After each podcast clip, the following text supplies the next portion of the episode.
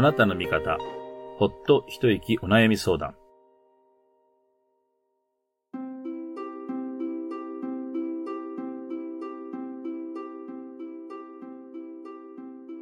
この番組はリスナーさんから寄せられたお悩みに仏教的視点でお答えしていく番組です。誰に相談していいかわからない。今の状況を解決するヒントが欲しい。そんなあなたの心の重荷を少し軽くできるヒントになるかもしれない。心に寄り添うお悩み相談番組。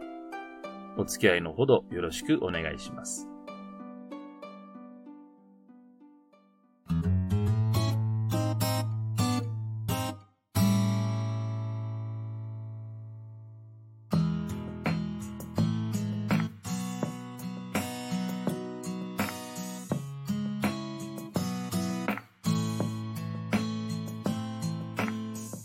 今回のお相手はたまこです。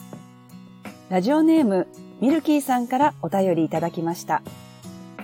70歳の主婦です。38歳の息子がいます。息子は定職に就かず、その日暮らしの生活をしています。家賃も払えず、大家さんから私へ催促の電話が入りました。夫と私は年金生活で余裕はありません。仕方なく保険を解約して家賃に充てました。日雇い労働をしている息子と話してみると、息子は正社員になりたいと思っているけれど、今の会社は短期の契約社員の募集だけだから、正社員になれなくてお金がない。正社員になるまで家賃はまだ返せない。もう少し待ってくれと言います。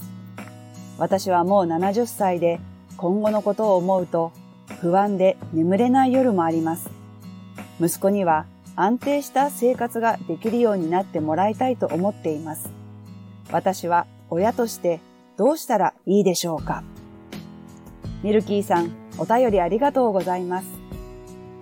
息子さんが家賃も払えない状況だと知れば、心配も膨らむばかりでしょう。年金生活を送るあなた方夫婦にしても、先行きの見えない不安を感じているはずです。だからこそ、息子さんの窮地を実感として受け止めたのだと思います。親であれば、いくつになっても子供は可愛いもので、困っている姿を見過ごせないのも当然のことでしょう。しかし、ここで考えていただきたいことがあります。息子さんにとって、最も良いことは何なのかということです。それは親のあなたが本当に願うことは何かと言い換えてもいいかもしれません。息子さんにとっては頼れる親がいると安心します。ミルキーさん自身も今回は解約できる保険があり、息子さんを助けることができましたが、これから先も当てにできるものがずっとあるとは限りません。保険を解約してできたお金も底をつく時が来るでしょう。だとすれば、今の状況の中で息子さんが一人で生きていく力を身につける必要があると思います。子供の自立が親であるあなたの本当の願いなのではないでしょうか。そのためにも息子さんがきちっと生活できるように働きかけることが大切です。それにはまず息子さんとじっくり話し合う機会が必要です。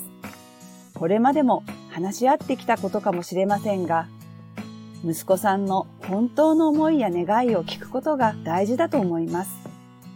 その上で家賃に充てたお金は保険を解約したものだと改めてしっかり伝えた方がいいと思います。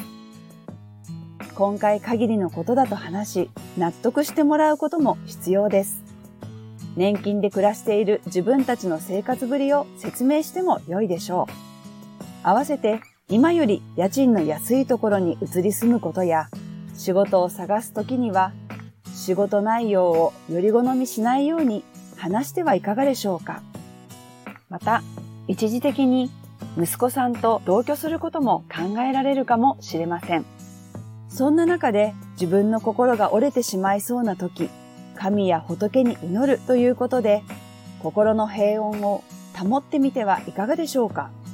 神頼みという言葉がある通り、神様、仏様、どうかお願いしますと祈るわけですが、この時の祈り方がポイントです。息子に変わってほしいという願いはもちろんあると思いますが、それと同時に、今日も私が正面から息子と向き合えますようにと願ってみてはいかがでしょうか。自分の心の置きどころを神や仏に祈る行為を通じて確認しているわけです。我が子のこととはいえ、人のことを思って祈る、願うという行為はとても尊いことだと思います。祈ることでミルキーさんが自分を信じる心が強くなり、それによって息子さんを信じる心も強くなるのではないでしょうか。どうか息子さんが自ら動くように働きかけながら、温かく見守ってあげてください。息子さんを信じきることが大切だと思います。ミルキーさん、頑張ってください。応援しています。今回のお相手はたまこでした。あなたの味方、ほっと一息お悩み相談。BGM by オトロジック。次回もお楽しみに。